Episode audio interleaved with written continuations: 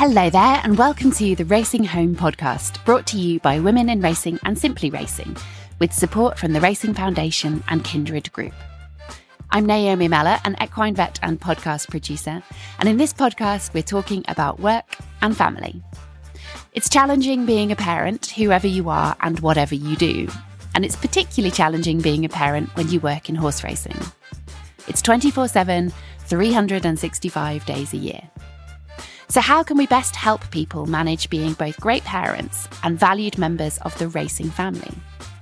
Following the Racing Home Research Project, in this podcast, we'll be exploring ideas around parenthood and career progression and how to do things differently. I'll be talking to trainers, jockeys, physiotherapists, and a host of the sport's experts and decision makers about their experiences, their stories, and how together we can shape a positive future for all families in horse racing. We're bringing down the curtain on Racing Home 2022 with a pair of absolutely cracking women today as we discuss navigating your role in life, whether that's as a mother, a wife, a single parent, or someone without kids, someone who works or someone who doesn't. Whatever you choose, it's about how you find satisfaction in the life that you've carved out for yourself. How do you tread the path that others expect of you and that you expect of yourself? In the case of my two guests today, part of their role is as the wife, or the bloody wife, as Alice neatly calls it, to a successful man. Alice Plunkett will need no introduction to most of you as she graces our television sets most weekends through the winter as part of the team at ITV Racing. Al remains the only woman to have ridden round badminton horse trials and the national fences at Aintree, and she has four children aged 8, 10, 16, and 17. Her husband is a guy who, in her words, is really good at jumping jumps. That's Olympic three day eventer William Fox Pitt. And as well as all the horses, they have a farming business, holiday lets, and working pupils from across the globe living on site with them. Leanne Pipe has worked in racing for almost 30 years and is a prominent part of the operation at Pond House in Somerset, home of previous winners of the Grand National, Paddy Power Gold Cup, the Hennessy Gold Cup, and multiple races at the Cheltenham Festival. Leanne is married to trainer David Pipe, and together they have three kids aged 6, 10, and 12, as well as around 90 horses in training and 45 staff in their team. It's pretty busy. Alice recently went down to Pond House with a camera crew from ITV Racing to feature the team there. And if you haven't seen this, I've popped a link in the show notes as it is well worth a watch and has had a brilliant response. It particularly highlights the work of the brilliant women who've been with Leanne and David for 20 years or more. Alice picks up the story from here. I've seen what Leanne and David have done and and um, the pipes before for a number of years, and I've been trying to get ITV to come down and to Pond House to see it because what's so brilliant about um, Leanne and David is that how they manage their female staff is not to do with the Me Too project or because of the issues we're facing in the industry with staff. It's because they really value experience. And that doesn't matter what that body comes in, whether it's a mother or a guy, whatever. And as a result, they've got 12 mature ladies who have been with you, haven't they, Leanne, from, from like 38 years. I think the least is 20 you've managed that work practice so brilliantly to empower them to feel that they really want to be part of your team and stay part of your team, even if that means the challenges of juggling a family and work life. Yeah, um, yeah, no, exactly that. It's like any walk of life; it's about give and take, and you know, like you say, Al, it, it's the experience. But I don't know. It's never been an issue with us. Somebody gets pregnant, they they tend to they ride out for as long as they want to, and then they work on the ground, and you know the job sort of moves with them, and that's just how it is. Um, they choose when they want to go on their maternity leave and when they want to come back. But generally, they really want to come back quickly, as you know. to have a bit of me time. You know, even this morning I was there on the computer and one of the ladies, Tina, who's been here, she'd be a 30 plus one, and she came in, Oh, Leanne, I'm really sorry, I'm going to have to shoot off. School's rang, Neve's got a temperature. So I said, That's fine. You know, and she said, Oh, I think I got more in than I thought I could do because I've, I've had a feeling they were going to ring me, but I've done my jobs. Perfect. To be honest, she's been here, she's done everything. You know, it's just just the way we do it. It's... But but Leanne, you've been involved in the industry for a really long time. I mean, you and I knew each other at Pat Murphy's. What thirty years ago? Yeah, nearly. Yeah. Why is it that what you're doing is an anomaly? Because when I was down with you doing this film for, for ITV, and the response to it has been phenomenal. I mean, literally phenomenal. And I've had messages from women going, God, I wish that had been me. You know, I gave up my racing dream when I had kids, or I'm so excited for my daughter because this maybe means that she won't have to give up her racing dream. But it is an anomaly. And I and it's interesting as to why that is the case, because you can see immediately what this relationship brings to both sides. Yeah. Well, you know, I, I'm actually surprised that it is the way it is. You know, somebody said to me the other day that, you know, again, somebody that worked in racing and then became pregnant and they were told by the employer, um, yes, there's a job for you if you can do the hours you did prior. Well, we know that's not possible. Um, and then somebody else contacted me after the interview we did, who works for another yard, and she said, I hope my employer treats me as well as you do. I'm really worried about it. And she's actually due in a few weeks' time. You know, for me, I think that should all be cleared up from the, you know, you find out you're pregnant, you tell your employer, and you say, right, what well, this is, you know, and make a plan of what's going to happen. Yeah, I don't know. It's really strange. This isn't a sympathy vote. This isn't, oh, tricky women having babies. Oh, God. You know, it's, I know I will get my pound back. Yeah, exactly that. Leanne and David are running a very tight business. They are needing to make money. It's tricky to make money, there is value in those women for them if you're being really harsh about it. You know, ultimately, you wouldn't do it if it didn't work for you, but it works for you on a commercial level and on a level with the horses and on a level with bringing gravitas to the team and all those things you know so it's not it's not like oh it's such a happy camping place and then like just everybody wafts in and out this is like you know these are girls that work really hard and like you said you know she'll have done the hour that she missed this morning because she knows she's got to get her jobs done and she'll just wang through it. Yeah, we we actually have um like a little list by the um, riding out board. So each of the mums, what time they come in, what time they go, because obviously they're a bit different to the full-time staff. And actually one of the mums came in the other day and we were short and she said, Would it work if I came in at eight? Because her kids both are now at senior school.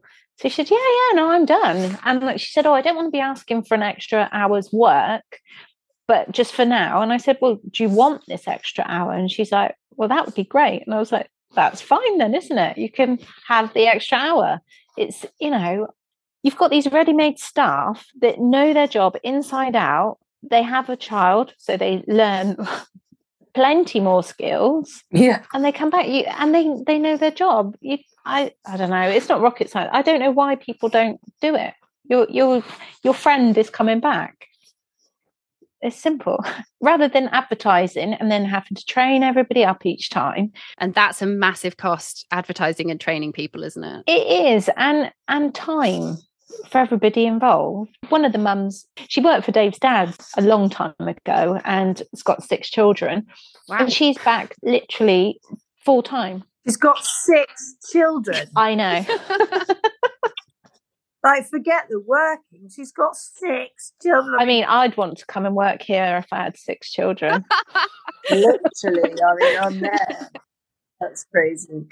The main point is it is a commercial decision, it's a sensible decision, and it's a mutually appreciated decision. And in talking to one of your girls, she was saying, look, I've got my my mum jobs, and then I come in, I've got my six horses, they're like my six extra kids. You know, I would be literally mental if I was at home all the time. I'm a much better mother because I come here, I'm part of the team.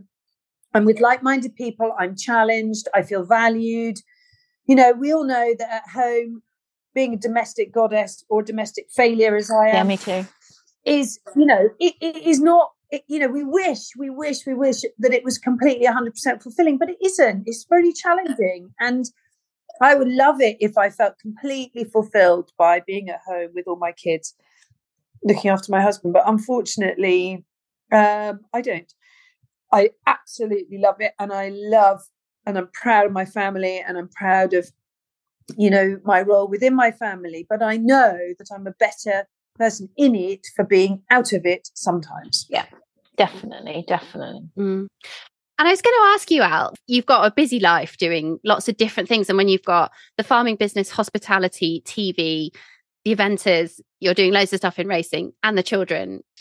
How easy do you find it to kind of switch on and off between professional and personal? Because I think that's something that other people talk about quite a lot of kind of having to make that almost like mental switch in, switch out. Yeah, I think it's a really good shout. So I always well, as much as I can, I leave on a Friday. I've learned over the years if I leave for racing on a Saturday, I'll try and do too many things before I go, and I'll arrive in the wrong headspace. And so, you know, I'll try and quickly muck out the ponies and sort out lunch and work, get drop someone somewhere and do something. And then I get to work and I haven't done enough homework. Everybody else is sort of cruising around, and I'm literally like, so I leave on a Friday, which sometimes feels a bit indulgent. And it means that the cost of sometimes getting childcare overnight and leaving my kids, which I feel guilty about. But if I'm going to do a job properly, I have to give myself a bit of space from domesticness into work.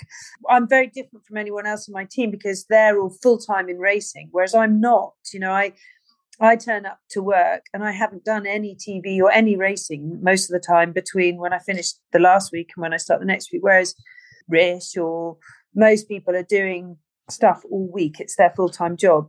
And so that is definitely a big thing. In terms of headspace, then coming home, I have to really be disciplined about myself when I get home that, you know, I put my phone in the drawer and I click straight back into being a mum because otherwise I get sucked into social media and crap and somebody saying, Oh, I really like your hat today. Or, oh God, Cross Pony Club Pimm's drinking moron uh, who let her loose. I can't listen to her anymore. She's such an idiot. and then, you know, and, and so I, I sort of I sort of put my phone in the thing and I come back and I'm straight into reading a story and getting into being, you know, back to domestic life. And the girls have a ritual on a Saturday that they pull my fake eyelashes off. One has one eye, one has the other. And it sort of feels like it's like once they're off, then I'm back to back to the joys of the laundry and uh, tea and reading stories. So there definitely is. I think that is a thing, and I think I don't know about you, Leanne, but you know, going racing is such for me is a real indulgence. And I, actually, a good girlfriend of mine gave me a, a real telling off last week. She said, "It's your job is not an indulgence. It's your job. And I said, but it is also feels very selfish. It feels selfish because, you know, it's so nice. So you sort of feel a bit guilty about it because even though I'm earning a living, I feel guilty because it does feel very nice. And I sort of, and, and, and it makes things a little bit trickier for everybody at home by me going. But um, I need to get more kind of um, into the current female way of thinking, which is that I deserve some me time. yes, you do. but I'm just not really in that headspace. I always, so I'm afraid I feel a bit guilty. If ITV Racing was on a Thursday, I literally would have the dream job. But ITV Racing being on a Saturday is quite a head scratcher. If you saw the list of, the, of, of, of trying to sort out this weekend already, it's just like, oh my God got Christmas fair, school gymkhana, uh, party, match, you know, just like who's going to pick them up from where and what and when and how.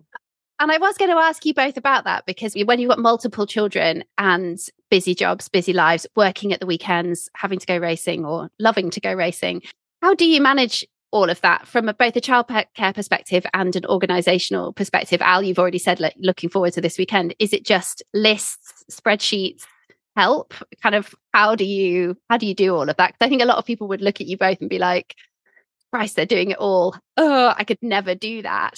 Leanne have you got a spreadsheet I think everyone at home wishes I had a spreadsheet. Yeah, no, I'm not. I'm not a spreadsheet kind of girl. I don't think. No, Mum, can you help me? yeah, I'm a bit different. Um, because obviously it's it's Dave that has to be the face. So he's the one that goes racing all the time. I'm I'm the one back here holding fort I'm lucky in that I'm the mum that goes and watches the matches. I can, you know, I ride out, and as I say, I'm helping with the office. And if I want to go and watch a match this afternoon, I can do that. So I think I'm actually really lucky in my position. But yeah, other weekend, Dave's no help. He he can't help. So and and really, rudely, my parents have been away. Um, they went away on a holiday, and they're away in Cornwall. And I, uh, guys, seriously, I need help. Um, so luckily enough, um, Gemma, who is our secretary, she will step in and pick up. And um, yeah, I, you know, I'm lucky. My mum and dad live not very like 10 minutes away, so they'll always help. But yeah, no, I'm completely different to Al and that I'm not the face. Dave's the face, so he. But the difference is is that in the week, I'm full time mum you know, I might change a couple of holiday lets, but but but but or poo pick a few paddocks. But basically, that's what I do. Whereas, so I only have to get organised for Fridays and Saturdays, apart from obviously Cheltenham and Aintree. But um, so you you know, yours is much more full on because it's all the time. But then I don't have my mum ten minutes away, which would be really nice. Although she did step in last weekend, which was thank God and my my neighbour because I've also got the added mystery at the moment of having no driving license because for consistent misdemeanors I am now off the road. Oh, that's Alice. frustrating. it's been amazing because instead of feeling furious with my husband that he never does anything and that all he talks about is horses and watches himself riding horses and talks about horses, he's actually he's been totally amazing and he's having wow. to do the school run. He's having to know which day with the children swim he's having to, um, you know, it's like, oh, hang on, isn't today Emily 5.15 swimming? I nearly fell off my chair. And it's brilliant. It's been the best thing ever. And so instead of being snarly and horrible to him, I'm like really grateful. I'm going, yeah, nice. thank you so much. It's great. One of the things we've discussed is coming back to riding after you've had children. And you've obviously both done a lot of riding for a really long time. How did you feel confidence wise about coming back to riding and particularly riding racehorses in your situation, Leanne, after having kids and um, and and physically as well? Um, to be honest, I I literally could not wait to get back riding out.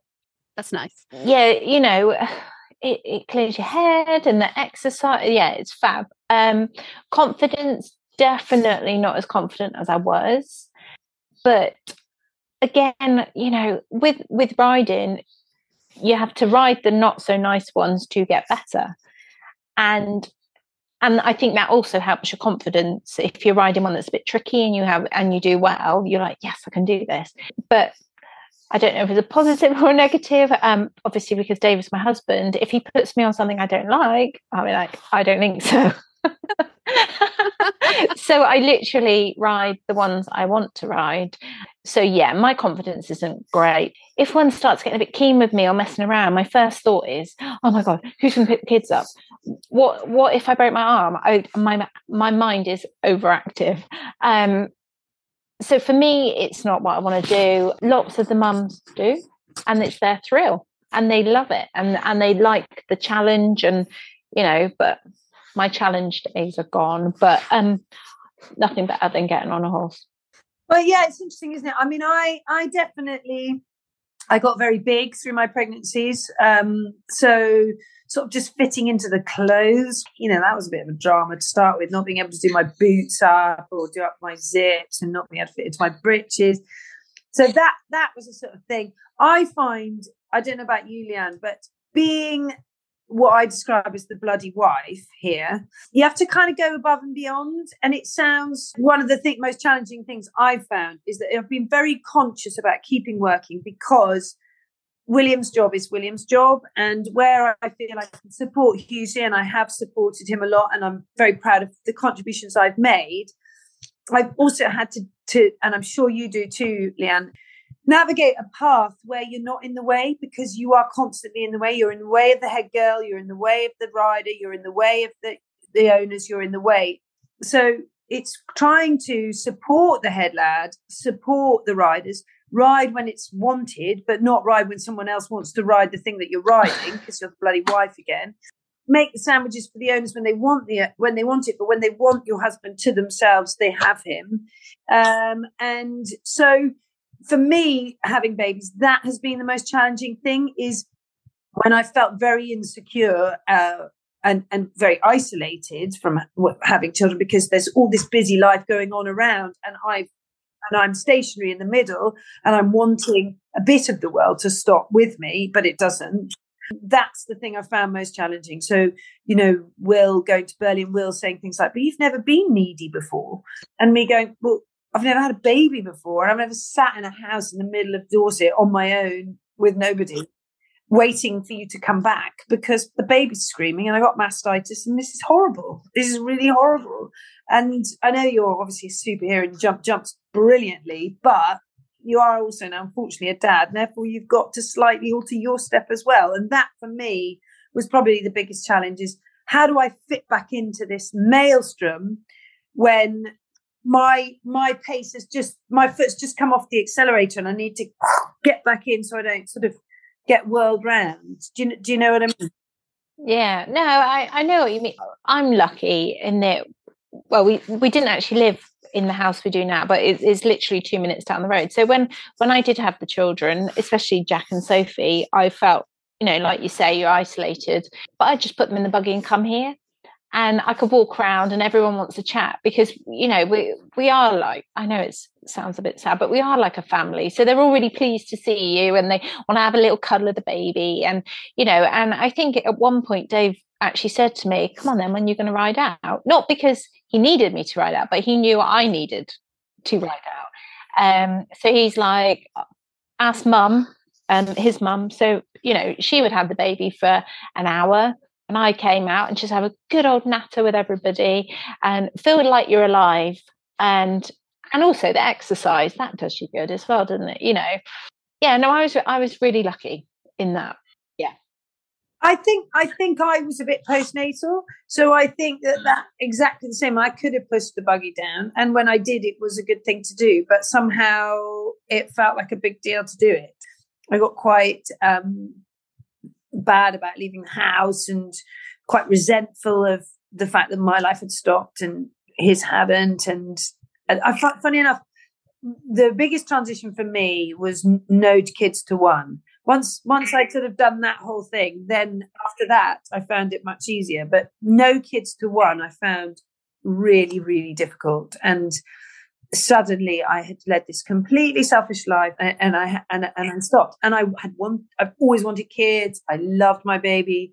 But the transition for me was very challenging. And did that just get easier with time and more children, Alice? Do you think it just sort of worked through it? Um, I think it's still a path I'm navigating. You know, I think it still is. And I think a lot of women in Leanne and my role, I mean, Leanne sounds like she's smashing it, but if you, you talk to a lot of trainers' wives or wives, you know, my husband's a professional athlete at 53.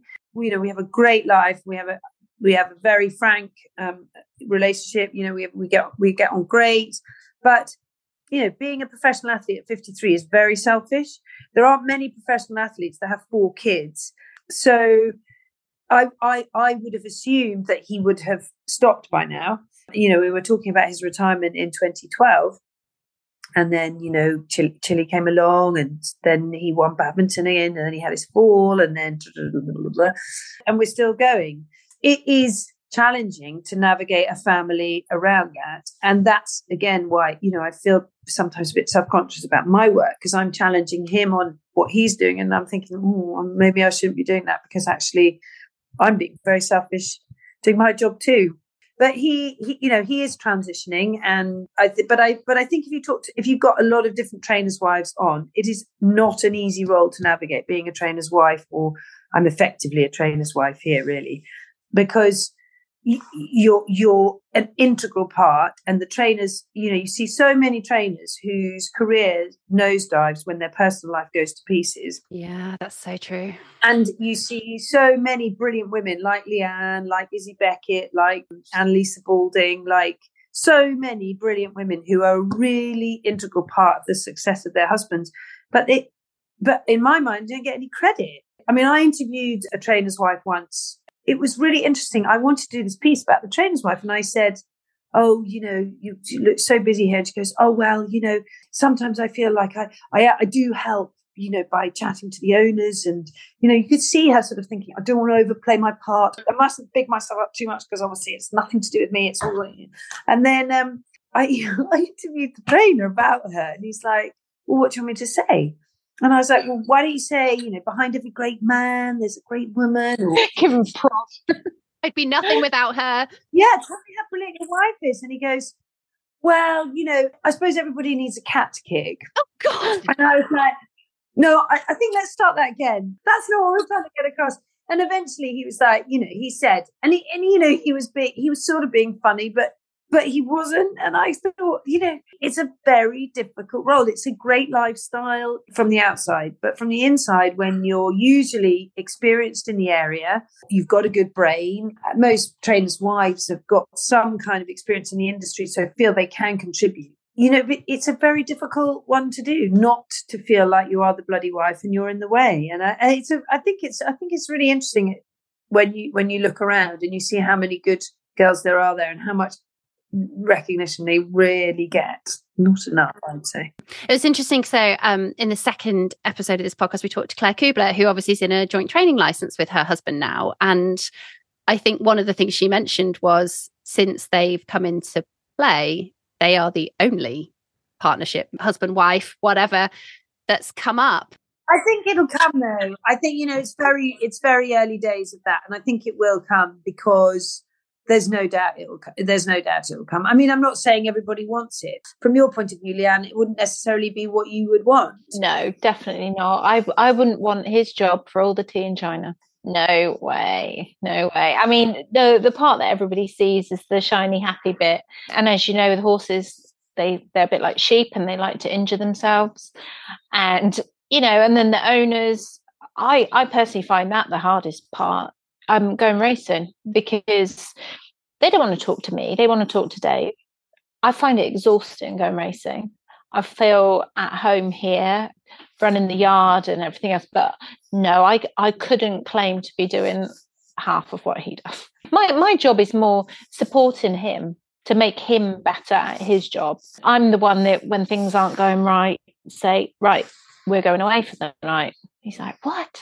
No, you know, we need some downtime. You need to just, I'm not exaggerating, and I'm sure there's lots and lots of trainers in the same boat, but he hasn't slept past 5.30, quarter to six since the summer in August when we went on holiday. And that would have been the same the year before. He like every single day of the week.